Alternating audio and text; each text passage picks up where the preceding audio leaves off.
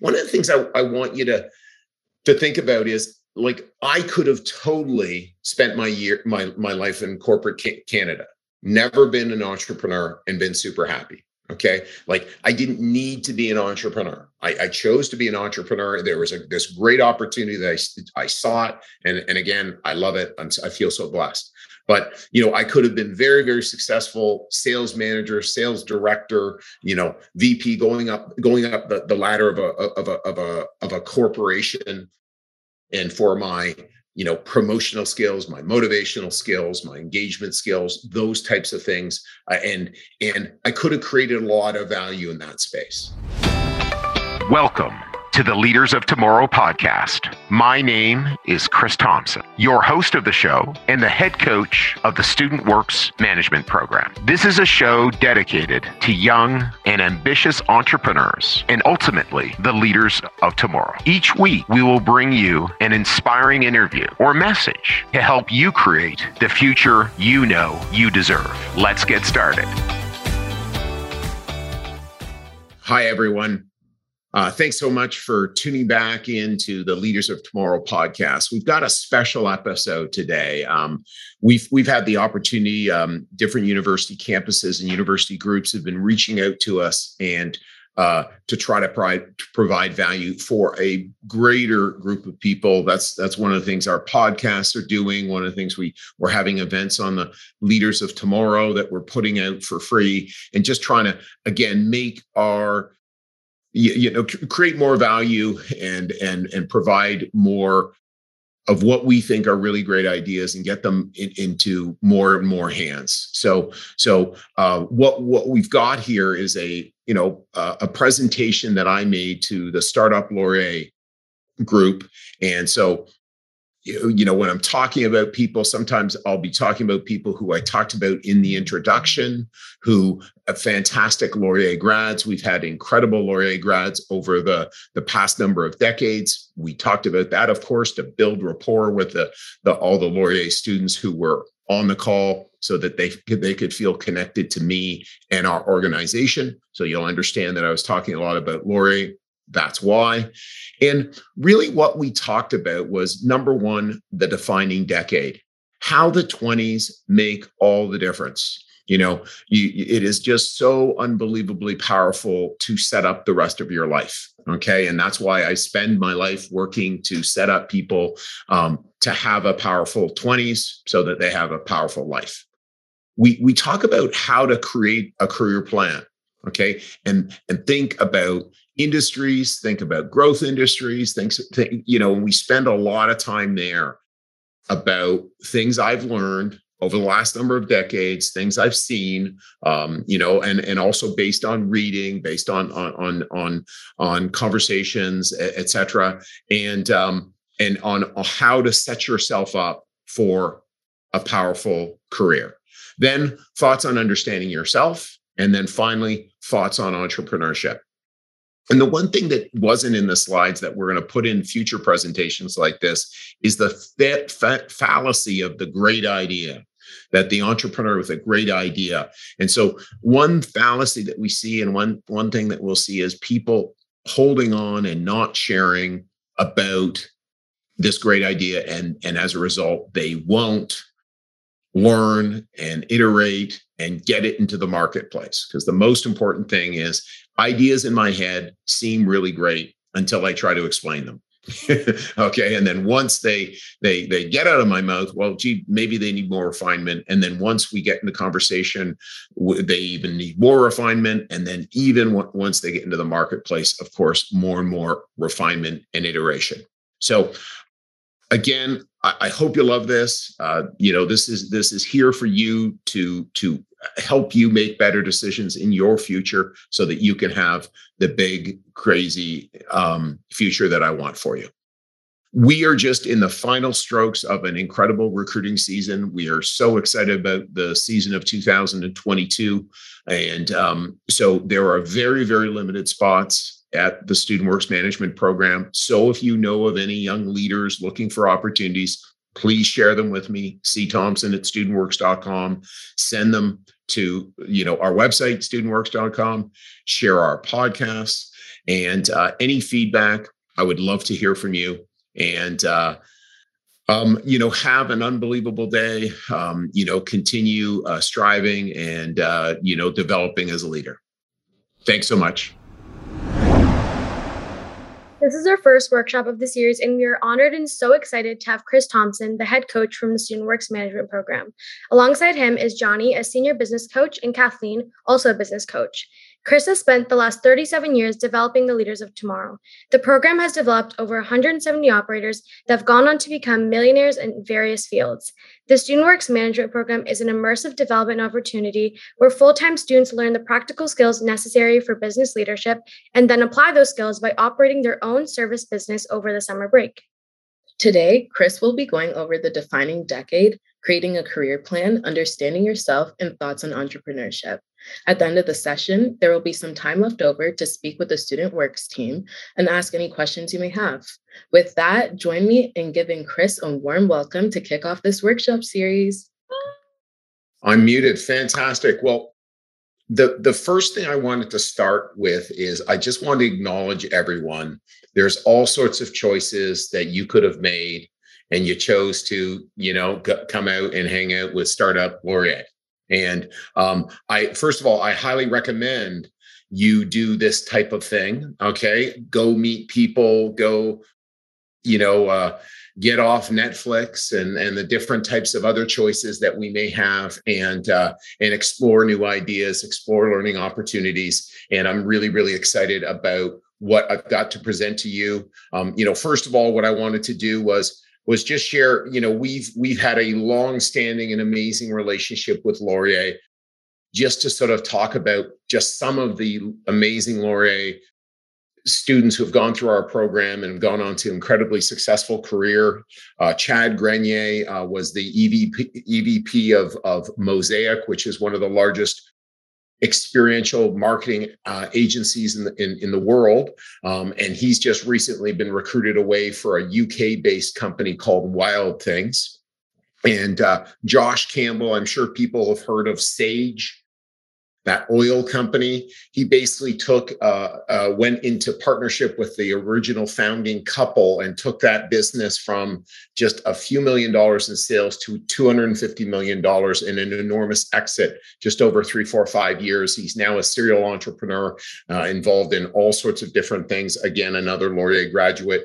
Probably our most successful Laurier graduate is a gentleman by the name of Mark Moses.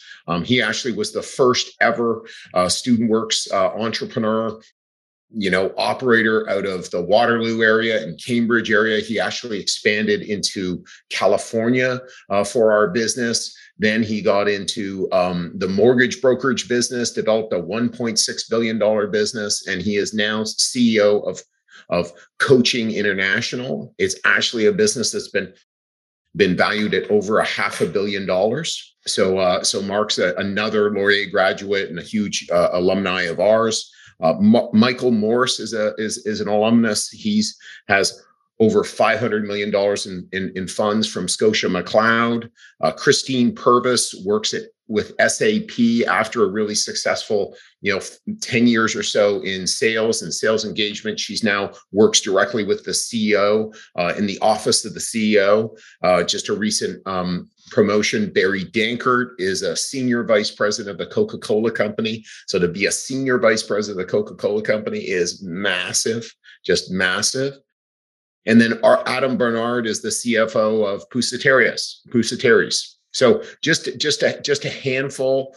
There's a lot more of just amazing, amazing alumni, but I wanted to start adding value. So why I wanted to share is just that we're connected. We see the incredible, incredible people that are drawn to Laurier, and we're just really excited to add value tonight and share what our program's about just a little bit at the end. So I want to talk about 4 things: the defining decade, creating a career plan, understanding yourself, and thoughts on entrepreneurship. Okay, so the next slide. And the next slide really is, I pulled it off the internet, and I'm just a big believer of just kind of taking a look at the types of choices we've made. I think that's really a great thing, to always be looking at what sort of choices you made? And one of the things that to this says that, hey, you made a great decision to go to Laurier.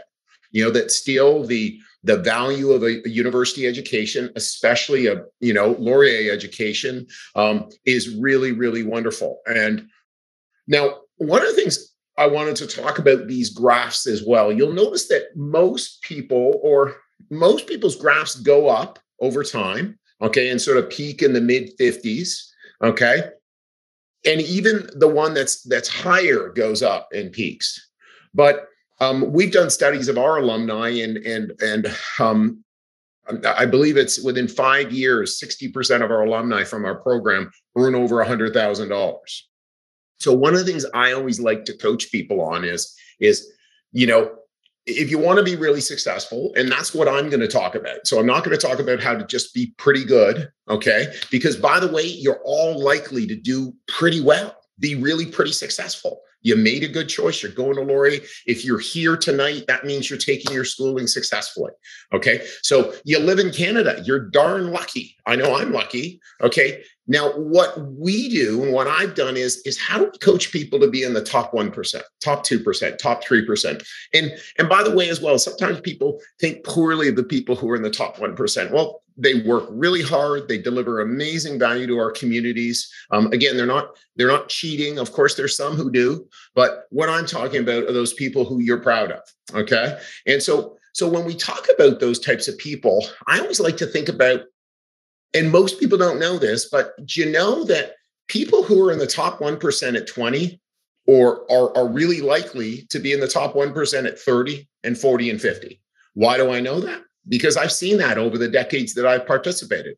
You know, some of those people that I know that I mentioned to you before, Adam Bernard, you know, the CFO of Pusaterius's, he made over $40,000 in our program, okay, when he was 21 years of age. Okay, and now I don't know how many hundreds of thousands of dollars he's making at Pusaterius's, but he would be making a whole lot of money. And so and creating an enormous amount of value. One of the things that's unclear for people is just how much business, successful business people have success early on. You know, Warren Buffett, the most successful investor in the world, by 15, or I believe it's 16, he had over $10,000 saved from a number of different entrepreneurial activities, okay? And he's in his 90s. So that would have been in the 40s or 50s or something like that. So Bill Gates was selling software. He's the CEO, founder of Microsoft, was selling software in high school, okay? So there's story after story after story of very successful people getting it done early, okay? Just like hockey players, just like basketball players, you can identify them very young. You can do the same thing with business success. So it's not too young to be talking about these things. It's not too young to be preparing for success and thinking, what do I do? What can I do to be successful? Okay. And then the other thing I want to be sharing as well is that it's a long road. Okay. It's a long, long road. So Harvey McKay, he wrote a book, great book called Swim with the Sharks Without Being Eaten Alive. And although it's not a book I would recommend to go reread or anything like that, but it was a really great book a number of decades ago. And Harvey, very successful business person, he basically said there's three focuses for graduating students that he coaches on. The number one thing he focuses on is patience, because it's just so easy to lose sight of how long it takes to build a really successful career. People can be doing lots and lots of really smart things. Well, by the way, this is a smart thing. It's not going to show up anywhere though. Okay. But it's a really smart thing. Go listen, go participate, go learn more than the average student. How else can I separate myself out? Okay. And the next thing that he saw that was really important was patience. And the final thing that he saw and he coached people was patience as well. Okay, so I want people to understand that it's a long, long process to really have success. A lot of people dramatically overestimate what they can create in a year, but then really, really underestimate what they can do in a decade. Okay, and that's what I want to talk about next. Okay, my next slide is about the defining decade. Okay, so the defining decade is the decade when you come out of school. That is the defining decade. One of the reasons why our program has been so massively successful, we've created over 170 millionaires. I know there's more. We just haven't been able to track them. Pre-internet, pre-social media, there's a whole bunch of people who've been successful that I'm just not aware of. But one of the reasons is they're learning the skills and they're learning the attributes to be successful, and they create success patterns that just build and build and build. 85% of the most important things you'll ever do are before you're 35. It's just, you know, that's just true. Okay. So you're going to set a path for your career. You're going to set a path, and that if you don't do it, well, sorry, I shouldn't say you are going to set a path. Okay. It will be your defining decade. It may not be the path you want. It may not be the path I'm going to be recommending. I'm going to be encouraging that you can step towards that. You can have a powerful career, okay? But it will be the defining decade of your life, okay? And so what do we do? You know, one of the things you do, again, you chose Laurier. You build a fantastic network, okay? Again, just you know, authentically. Hopefully, people see. Again, I know so many great people from Laurier. My son's from Laurier. My daughter's boyfriend's from Laurier. I know all these people, so it's not just something I'm saying. This is true. So you build a fantastic network. Now, one of the things I want you to understand about networking. I remember back, I went to U of T, but I went to U of T, and I remember it's not what you know, it's who you know, okay? But that's actually not true. It's who you know that thinks highly of you, okay? So if a whole bunch of people know me to be pretty incompetent, maybe a big drinker, and really not someone they want to work with, well, maybe they want to have fun with me, but they certainly don't want to do business with me. Okay, so it's who you know that thinks highly of you. Okay, and that's not to say don't have fun at Laurier. I want you to have fun at Laurier. I know it's a great school to have fun at. So, but you know, building your network, you know, and it is an important part of it. You know, another really, really important part of it is learning to work hard and separate yourself. Now, the world's competitive. You know, I'm sorry, it just is. Okay, and there's just better opportunities for people who do better. And by the way, the opportunities, I tell you, I'm very, very successful. And I don't say that, oh, look at me, but I've been very, very successful. But you know what it gives me is the opportunity to pay for private school for my kids, go on more holidays, live in a nice house, and go to nice restaurants. Otherwise, I get so much of it sucked up in tax. And by the way, I'm really happy for that deal. I live in Canada. What a blessing. Okay. But the real thing it does, it gets you to have a job that you love. Gets you because when you have a job in the middle, when you have a job that you're not really in control of, when you have a job that you're not really proud of, I think life would suck a bunch. Okay. You don't want your life to suck a bunch. You want your life to be, you want to be proud of the work you do. You spend a lot of time at work. And so most people don't share this, but I believe there's more competition at the bottom of the economic ladder than at the top.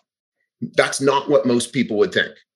Okay, I believe that minimum wage jobs, there's all sorts of them, all sorts of competitive. You know, when you come out of school, lots of competition for those first jobs.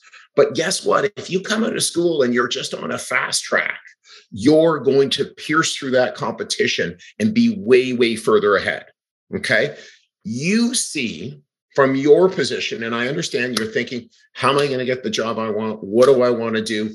But you know what I see is I see all my entrepreneurial friends. I see my, you know, friend VP of the CIBC and, you know, head of Maple Leaf Sports and Entertainment, the COO of that. And they'll tell you that the biggest challenge for them is finding fantastic people. Okay, so I want you to be thinking correctly, okay, is looking to separate ourselves and getting up where there's less competition.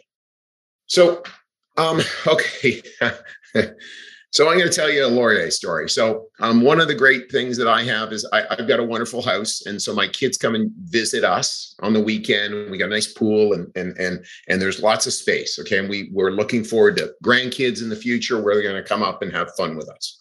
Okay. A number of weekends ago, my daughter came up, as I mentioned, her boyfriend's from Laurier, and there, he he has a bunch of Laurier friends. So it was a Laurier household that weekend, which was wonderful. Really smart people. And we got to talking about careers, not surprisingly. By the way, almost all of the people there, late 20s, all making 100K and above. Okay, so they're doing it, they're making it really successfully. Now, Irv, my daughter's boyfriend, and I did tell her I was going to tell this story, so it's okay. So, but Irv basically, we're talking about how he went and looked at jobs. He said he just applied for anything. He just push a button, go apply for a job. And he said he'd show up at interviews. He had no idea what the company is, no idea what he could do, no idea what he should do, just not a clue. Okay, and so I'm trying to distinguish not doing that. Now, by the way, just Irv didn't know me then. Okay, Irv wouldn't have been doing that had he known me, because I would have been coaching. That's not what we want to be doing. Okay. What we want to be doing is focusing on selecting an industry. What do you really want to do? What do you really want to do in your life? Like for me, I really love the idea of, I had some powerful teachers in my life, but I went, wow, I don't think I could see myself doing that. I had some incredible coaches. I was an elite swimmer. That was interesting, but I was always an entrepreneur. So I looked at this opportunity. I get to teach, I get to coach, and I get to be an entrepreneur. And I discovered that I was very good at this. So I went, wow, what a fantastic opportunity. And well, I get to make a difference in people's lives. So I chose that. I went after it. I excelled at it. And I've just been doing it ever since. So what a great thing. So I want people to be thinking about, again, what do you love to do? What really inspires you? Okay, because work that you love doesn't feel like work. Okay, so and as an example tonight, went for a walk with the dogs. I'm spending this evening with everybody here. Obviously, people can tell, enjoying myself, having fun, so that's what your life can be if you set it up that way.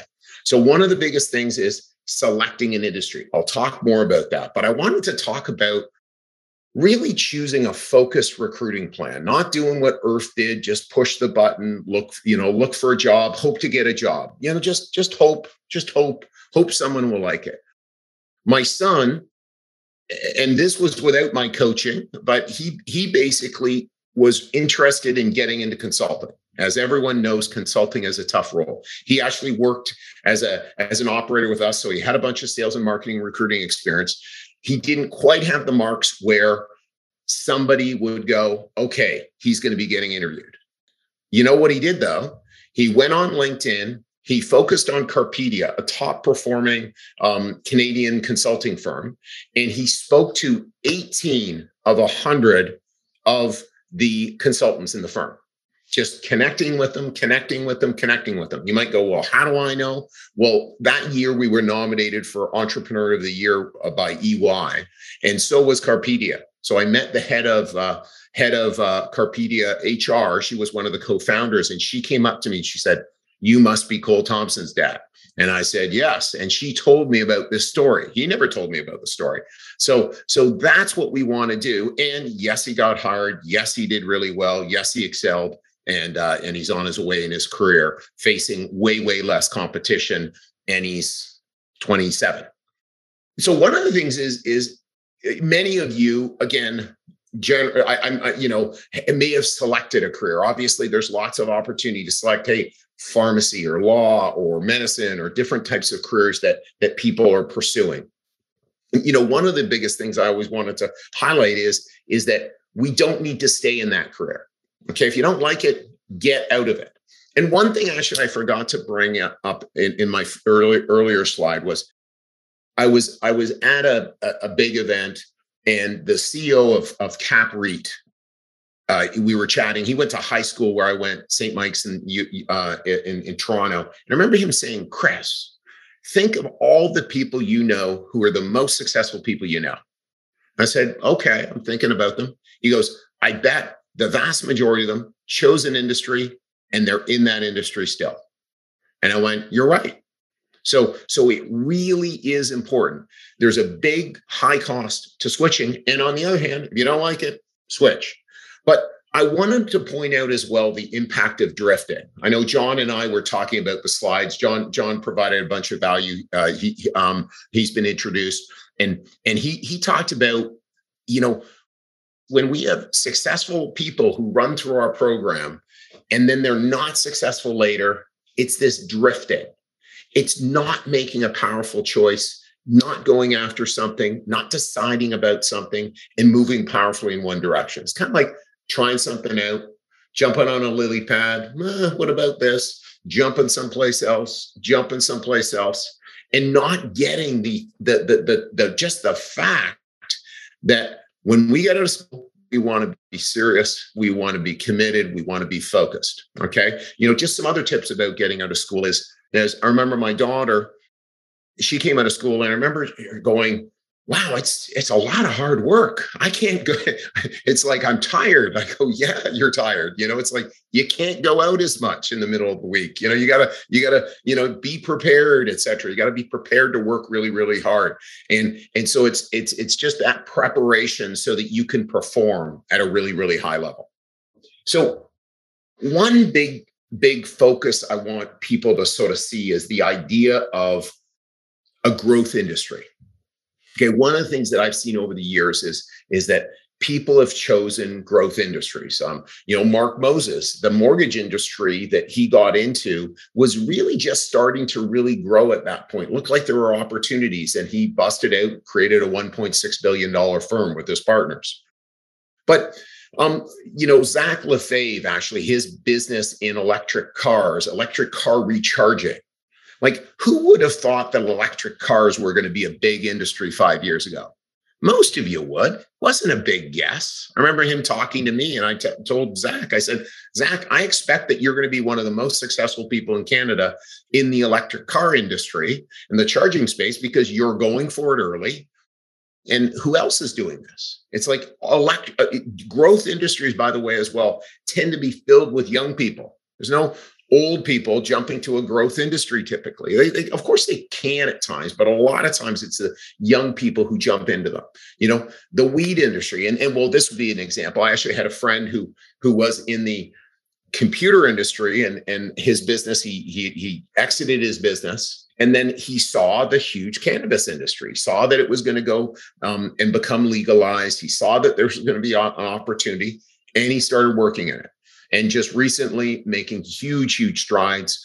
He's got a couple stores and doing really, really well. So it's like persistence, commitment, focus, and seeing it. And then one thing that we've seen just time and time again is just the enormous number of successful people in the tech industry. You know, that technology is just going to continue to grow and grow and grow. I think we can all see that. This is not something that's just going to, oh, well, all of a sudden tech's not going to become important. So there's just a lot of really great opportunities. So, you know, if there's a business that's just kind of flat, well, that's going to be harder than in a business that's just going up like a hockey stick. Okay. So just thinking about that when we're thinking about industries. Thinking about a growth industry, that may make more sense. You know, one of the other things that we want to highlight is, look, the smartest people tend to go into finance, accounting, law, medicine, consulting. Okay, that's just true. Okay, and so the contracting industry is massive. It's incredibly successful, and you just don't have as many successful people in it. You just don't. Okay. And so, you know, one of the things that a lot of times people are not interested in it is because they kind of lose out in the looking good. I don't get to be working for a big brand. I don't get to be looking, you know, I'm a doctor, I'm a lawyer, I'm an accountant, I'm a consultant, you know, I don't get that rap. But in fact, you could be making way more. You could be providing way more value, having way more freedom, really, again, employing people.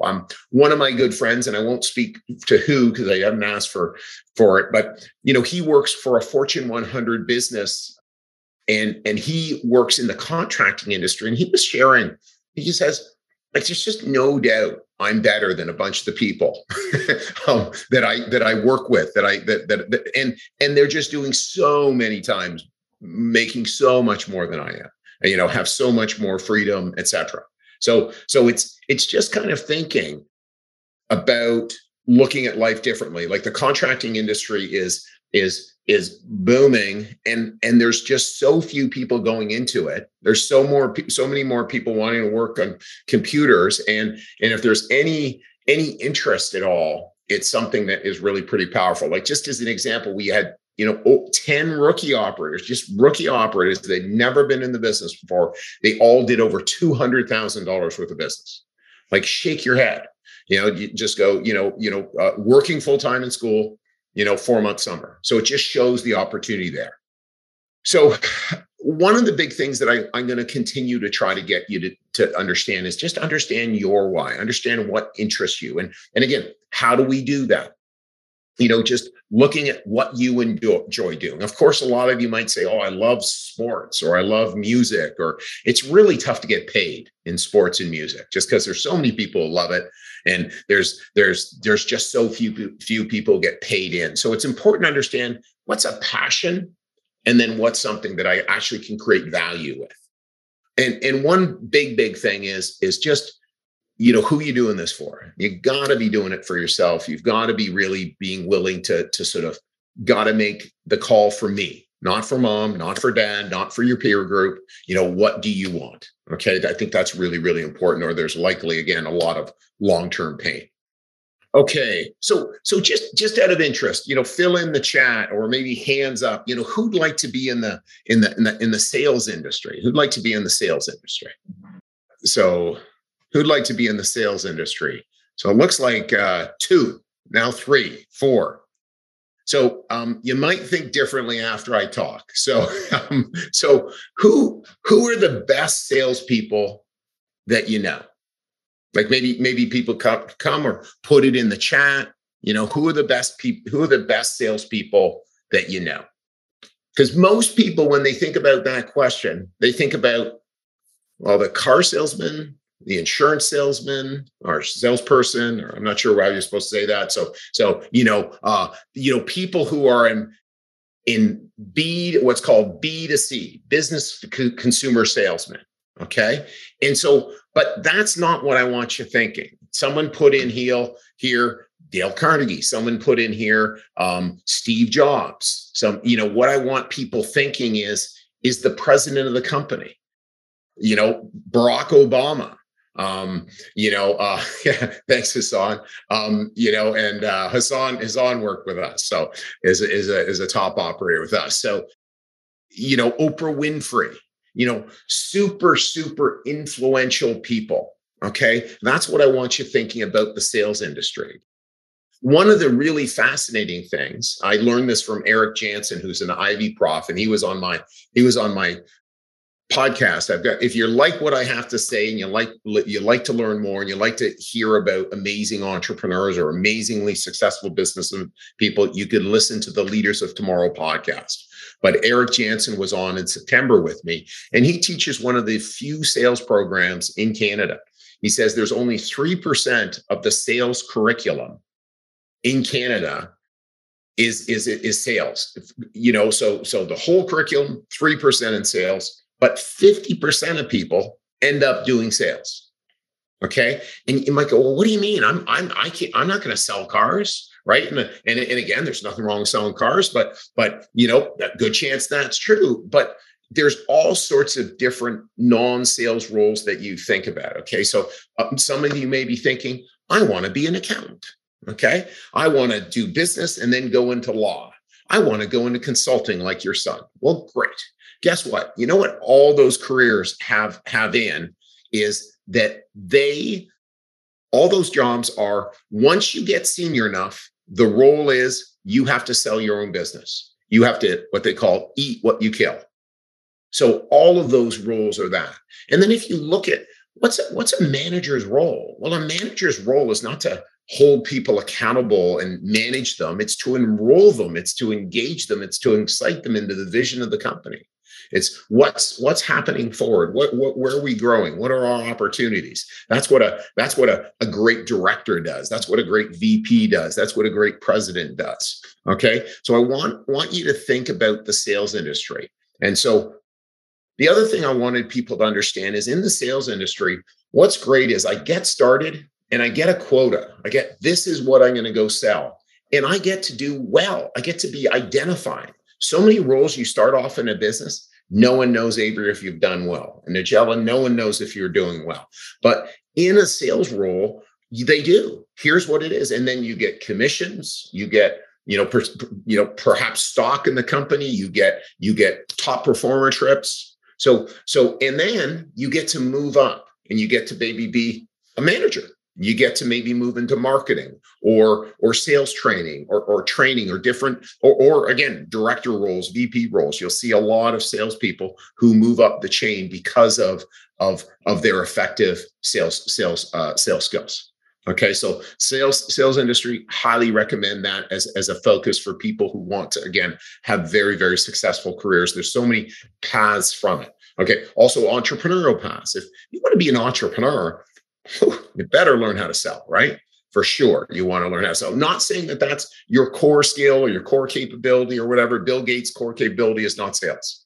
Okay. It's for sure coding and understanding technology. And it's a strategist. And he's pretty compelling, isn't he? I'm sure people have heard him, right? I think he's very, very influential. So do I want to do a startup or just like a solid, long-standing organization? So the advantage of a long-standing organization, like, we talk about EY or KPMG or Salesforce or, name the big company. Like, there's something to, there's a real advantage. All of a sudden, I start there. And I've got that brand on my resume for a long period of time. And that's great. A lot of times they'll have better training programs. Okay. But one thing that'll be tough in an organization like that, it's tougher to move up. There's a lot more people, a lot more smart, really, people. Okay. So it's a lot more challenging in that regard. So a startup, well, one of the big things I'd say about a startup is make sure we're choosing the right startup. Make sure that this is something that is really likely to get some legs, likely to be successful, okay? Because that's obviously a big part of it. Is if you were early on in Facebook, well, I guess that's probably not a good company to talk about right now, but if you were early on in Google, you're a multimillionaire.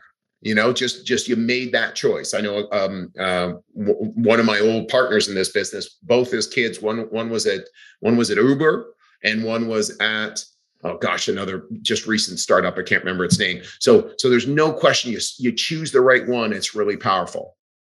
But just to share, I know this one of our former operators, Stephanie Kwaja, her father was saying, no, you should go to a big company. That's what you should do. And she chose to go to a startup. And the cool thing is that startup was actually kind of a tech startup and marketing, and they really had weak sales skills, but because she had strong sales skills, she literally within 6 months had a promotion, a $10,000 range, and now is head of their director of sales. And she's 24. So it's like, how did that happen? But because it's a startup, because they really don't know what they're doing. So we're providing a lot of coaching for Steph. She's been amazing and really, really making amazing progress. So yeah, one thing I really want you to focus on is looking for really strong mentorship and training organizations. If I'm getting recruited, I want to know who I'm working with. Now again, obviously you can only ask the question. Maybe it's not clear or whatever, but that's something you really want to work with someone you respect. Really want to work with someone who there's an affinity for, someone you trust. And I know that may be hard to really determine in a half-hour meeting or something, but that's something that. But a lot of times as well, our gut feeling really is pretty powerful with these types of things. So just that would be something I would be weighing as well. Having somebody and also as well when you find a really great mentor, really, really important to really hold on to them if you can. Like, I'd spend longer time with them if I'm not being paid as much, but I'm really being well developed. Really jump onto that boat because you're not going to find a whole lot of them. Okay, that's something that I hear consistently, and unfortunately, but something that's true.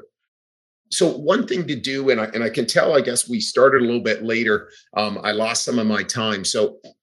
One thing we can do is really focus on building a great LinkedIn profile. Okay. So, just Employers are going to look fair. Future customers are going to look fair. So really try to talk about your progress and your ventures. You know, don't just use Instagram as something, use LinkedIn. Okay, that's something that we're really focusing for our team members long term, so that they're building a pathway of the things they're doing. One of the other things is all ideas are recycled. You know, it's okay. Like, I don't know what ideas I'm talking about that are new, likely none. And that's okay. I'm sharing, here's my experience. These are the things I've seen. Okay. And like Kathleen says, it builds your personal brand. So thinking about building your brand is really, really helpful. So understanding yourself, the next slide, is one of the things that I'm going to recommend is first of all, really taking on and understanding the difference between a fixed mindset and a growth mindset. We want to have a growth mindset. You don't know it all. It's not about knowing it all.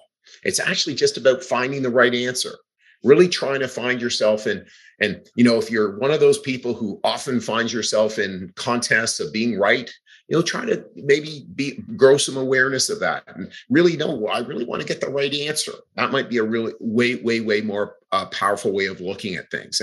And one great course that I've recommended over 250 people is a course called Landmark Education. But I really believe one of the things in school, okay, and I guess what you'd see if you saw my office is you see all sorts of books, read all sorts of business books, leadership books, spent a lot of time. And that's informational learning. That's really great. But what's really even better, I think, is transformational learning, looking at ourselves.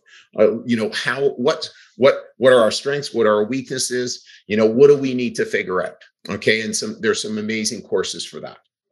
So one thing that we're going to do, I know John, I think it's at the end, maybe you could come on and unmute yourself. I think what you're going to do is you're going to share a predictive index. One of the things that I really want everyone to do is we've spent $15,000 on predictive index, and it gives me unlimited number of profiles I can hand out. So for everyone here, and for people who couldn't make it and would like it, you know, please share it with them. And what we'll do is John's going to set up a landing page so everyone can go there and they can get an idea of who they are. And really it's who they are in terms of dominance. Am I more independent or more collaborative? In terms of extroversion, am I more sociable or reserved? Patience, steady versus striving and driving, and then formality, precise or flexible. Okay. And then objectivity, objective or subjective. And so what we're going to do is we're going to have you go there, do a profile, and this is going to help you understand yourself. You're going to get like a 4-page document. I see a lot of times people on the internet selling this type of profile for $50. So you've got yourself $50 worth of value, okay, for showing up today. So one thing is entrepreneurship right for you? Okay, so first of all, I don't think that's a yes/no answer. Okay, I know Startup Laurier obviously is talking about, hey, I want to run a business. You know, that's one of the reasons why you might be involved in this organization.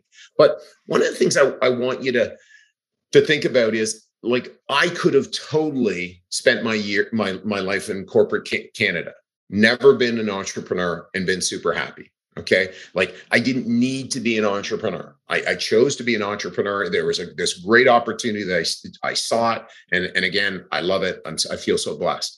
But, you know, I could have been very, very successful sales manager, sales director, you know, VP, going up the ladder of a corporation. And for my, you know, promotional skills, my motivational skills, my engagement skills, those types of things. And I could have created a lot of value in that space. And by the way, I want everyone to link value is profit. Creating value is money. Okay. The only reason people make money, again, largely, of course, there's always, you know, scams and cheaters and things like that. But over the long haul is someone creates a lot of value and money's returned. Okay, there's a circle. So I want people thinking that way. Okay.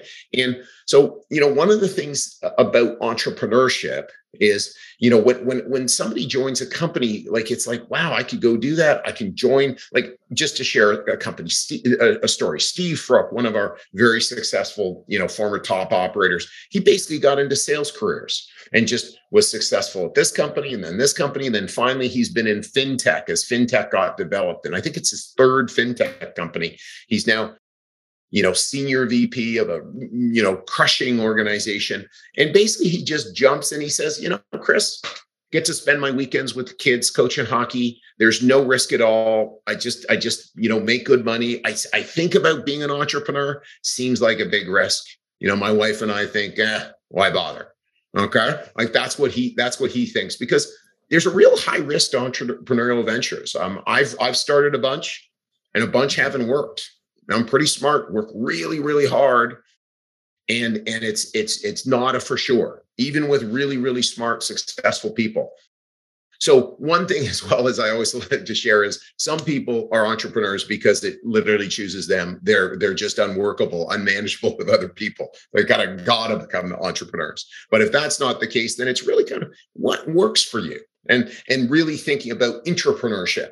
I can be really creating value in a business. And by the way, most people who work in companies don't think about how do they create value. Think about how am I getting paid? Who's paying me? Oh, I'm working too hard, so I don't want to work.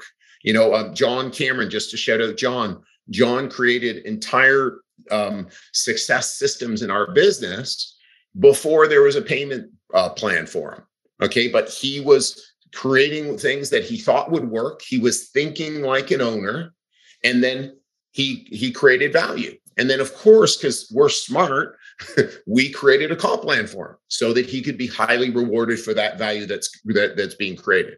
And it's really important to be thinking like most owners are going to think, oh, this person's creating value. Let's reward them. And guess what? If you don't, the worst case is you learn how to create value in the economy, and you can go jump and do something else. So one of the other things is it's really important to think about becoming an entrepreneur earlier in your career. Very few people become entrepreneurs later in your career. It's really tough to start later. Mortgage payments, car payments, kids, relationships, big salary. It's really tough. So if people are thinking that entrepreneurship's really important for them, it's play early. You know, Peter Ben Devis, he did our program. He went to Waterloo, right across the street from you guys. And he basically leveraged everything he had, borrowed all the money he could, took all the money out of the bank to take over the large East Side Mario's in Waterloo. So he ran that, and he's had that for about 10 years. So he obviously had a tough couple of years, but previously has just done remarkably well. And he just said, hey, I just knew if it went badly, well, I'd have lots of time to recover, you know, and it'd be fine. You know, and again, I'm just living like a student anyhow. And now he's not living like a student. I know he's going to build a multi-million-dollar home up in our area, up in the Collingwood area soon. So what do we do? We are the Student Works Management Program. And what we do is we teach university students how to get on the fast track to success. How do I separate myself out from other people? So if that is something that sounds like you might be interested in, we can flip to the next slide. And these are the big things that we offer is, number one, an incredible network of really, really incredible people who are like-minded and looking to do the same thing. We see over and over again, you know, operators ending up in people's, you know, wedding parties, lifelong friends, business partners, you know, consistently again and again. And, you know, some great learning and experience. You know, I'm just a big believer that, again, business school is fantastic. And how do I learn business? I learn business the same way I learned soccer. Get on the field, kick the ball, pass the ball.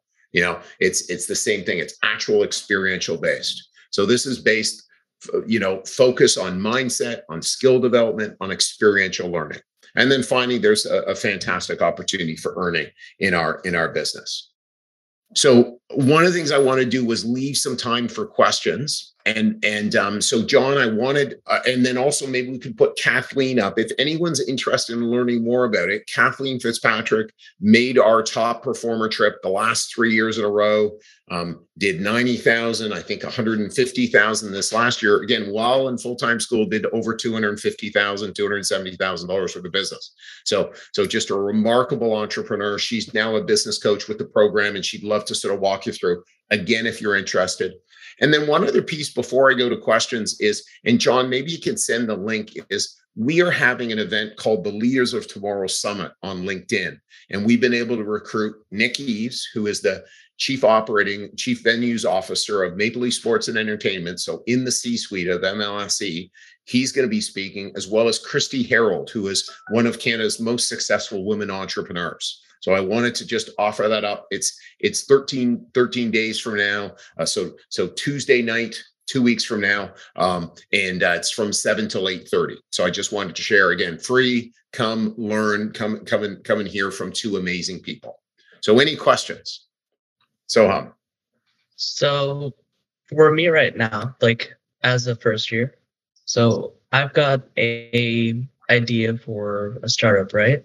So would you say that as far as like, you know, balancing like school and everything goes, do you think it's apt that like I get started right away, or do you think it's okay if I take some time to get used to like how school is going and everything, and then taking that first step forward when I'm actually like ready and able to do it?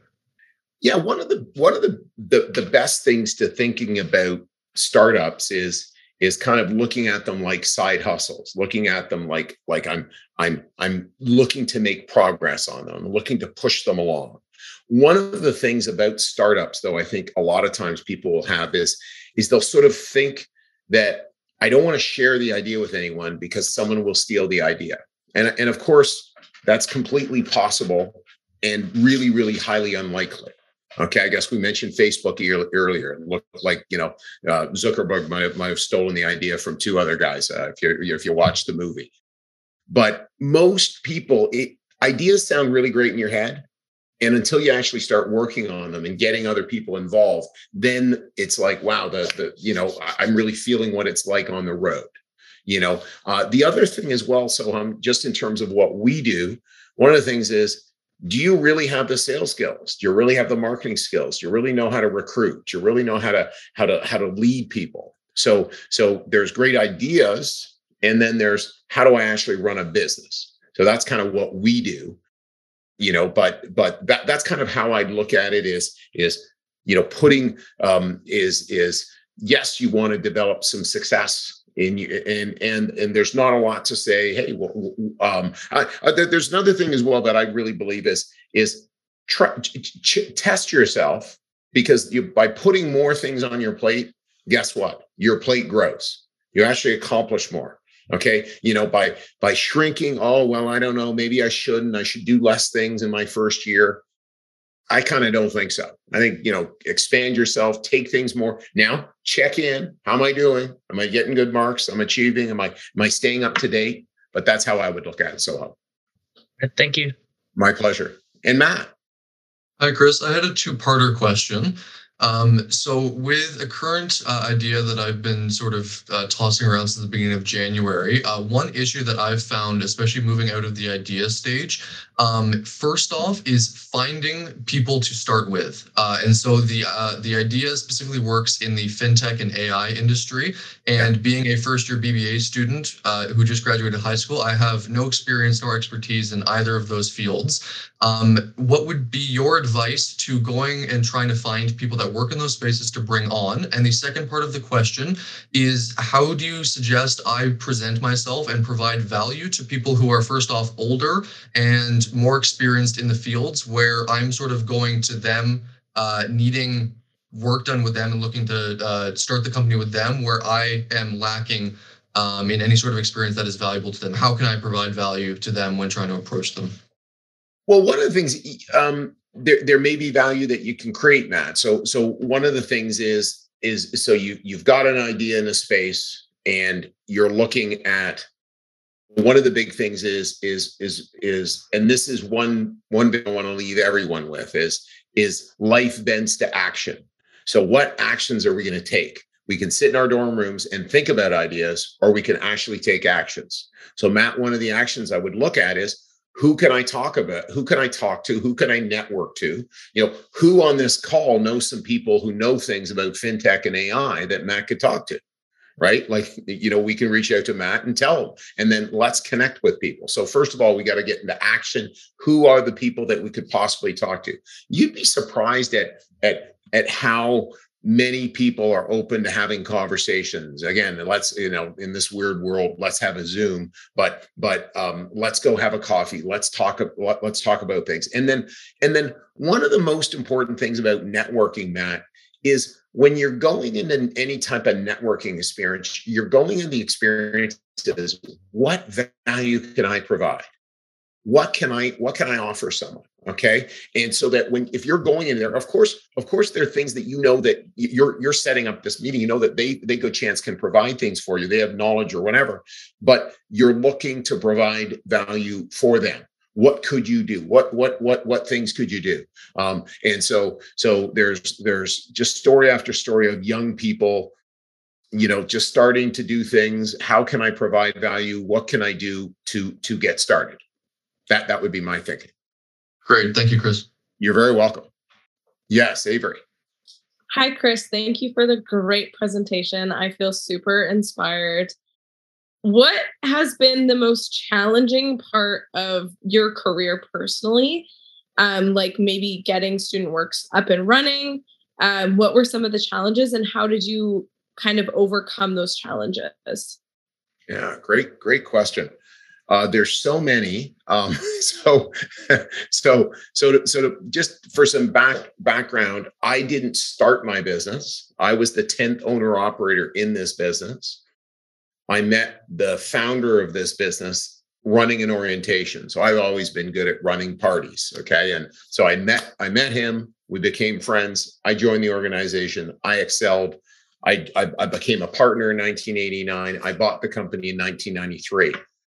So there are two focuses I'd have to that question. One of them is learning the things that I needed to do to grow myself. Okay, so one of the things I needed to do, and by the way, it's still a weakness, because once you have a weakness and it's a core weakness, it'll always be a weakness. Okay, it always is a weakness. So one of my weaknesses, and by the way, every weakness, the other side is a strength. Okay, so one of my powerful strengths is I relate really well to people. Okay, I really like people. I really want to engage with people. Well, guess what? That's a weakness in business because people can see that. They can manipulate you. They can take advantage of you. So I had staff taking advantage of me. I had clients taking advantage of me. So one of the things I'd like to share about, again, you know, setbacks or whatever, are problems and around my personal stuff that showed up that I got, you know, and that over time I just developed myself to do better and better and better around, you know, needing to be liked. So one of the twists I have, by the way, Avery, is if someone needs to be coached, you know, one of the things that you might want to be thinking about is, oh, I really want them to like me. But my coaching is always now, I want to be likable, but for the right reason. So I'm going to tell them the real hard facts that they need to hear so that they down the road will think back, wow, Chris was really fantastic and really told me what I needed to hear. So that sort of turns it so that I'm really firm, you know, and can really be powerful in conversations where I couldn't be at your age. You know, again, that was my thing. Everybody has different things. One other thing I'd like to share, and it's kind of like entrepreneurship can really take people's egos. Okay. It's like, it's pretty exciting. Wow. I get to do this. And then I get to be important. And wow, people will look up to me. So I got sucked up by that. We started a business and we bumped into the opportunity of becoming Home Depot's partner for painting. So we, within a period of time, basically were going at like just incredible rates. We basically were the 12th fastest growing company in Canada over 5 years. We grew from $300,000 to $26 million. And That sounds great, and it was great what we executed to do it, but it was way off course. It was way off course. What I'm really about is student leadership. But what I got caught up in was ego and, wow, that would be fantastic. I could, I'd be a, this or that or this to other people. We went out and raised $1 million, and frankly, it all came tumbling down. So now again, everything that you do, if you're thinking about it right, becomes a lesson. Okay. So there's no such thing as failure unless you stop. Okay. And I've had lots of opportunities to stop, but I've chosen not to. And I suggest the same thing. So you just, so that became fantastic lesson. That became a lesson to say, hey, I'm just going to totally focus on this the rest of my career, not doing anything else. We're going to get really, really laser focused. And we've had, and since that time, like our business has grown 5 times. Okay. So, what a fantastic lesson, is how I'd look at those setbacks. Jacob. Yeah, no, I just want to say thank you for your presentation. I've enjoyed it thoroughly. If there's one final piece of advice you'd like to leave all our startup members, heading forward in their university careers and future careers, what would that be? Mm. Great question. Yeah. So I've got one final piece of advice, and it's what I live by. So if there's one thing I think is more important than anything else, it's willingness. Okay. So most people get told by their coaches, by their mentors, by their parents, by whoever they look up to, you want to be successful, Jacob, do this. What do most people do? Less. That's what they try to do. They try to do less. There's a term for it. It's called half-assing it. Okay. I want to do less. I want to get away with it. Well, what I'm telling you is not play that game. What I'm telling you is life's about the willing. Life's about, let's go crush it. Life's about, when I'm going to go do a program, I'm going to sign up for it all the time. I'm going to sign up for it, and I'm going to do all the reading. I'm going to go to class. I'm there.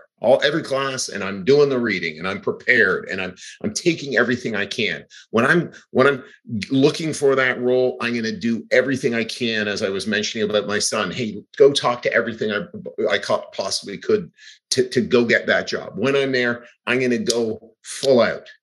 Okay. And so to me, hey, I want to learn more. There's so much free stuff now. It's just, podcasts and all sorts of amazing people who are available. I'm just, I'm one of the other things is maybe sometimes I get stuck. Well, by the way, I get stuck. I got all sorts of people who help unstuck me. So maybe I need to set up accountability buddies with me. So I've got somebody who can work with me on a weekly basis. I'm working with them.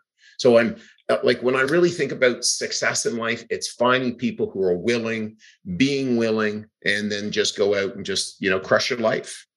Eventually, Jacob, they're just going to throw dirt on your face. They're going to throw dirt on my face. That's just what it is. And so just, hey, we might as well just do the best we can. Awesome. I really appreciate that response. Okay. You're welcome. Perfect. Thank you so much, Chris. Yeah, it's been a real pleasure. So thanks so much. Hey leaders, I hope you enjoyed this episode. By now, you are aware that we work with ambitious students every single year to not only help them run their first successful business, but to further their development as a leader and give them an unfair advantage in the future over their counterparts. It's why starting now and only for the next few weeks, we'll be on campuses across Ontario, Quebec, and the East Coast, interviewing students who think they have what it takes to start their first business and get started down their path of entrepreneurship. If you think you have what it takes or know someone who might be interested, visit leaderspodcast.ca/apply and start your application process today. Once again, it's leaderspodcast.ca/apply, and I can't wait to see you on the other side.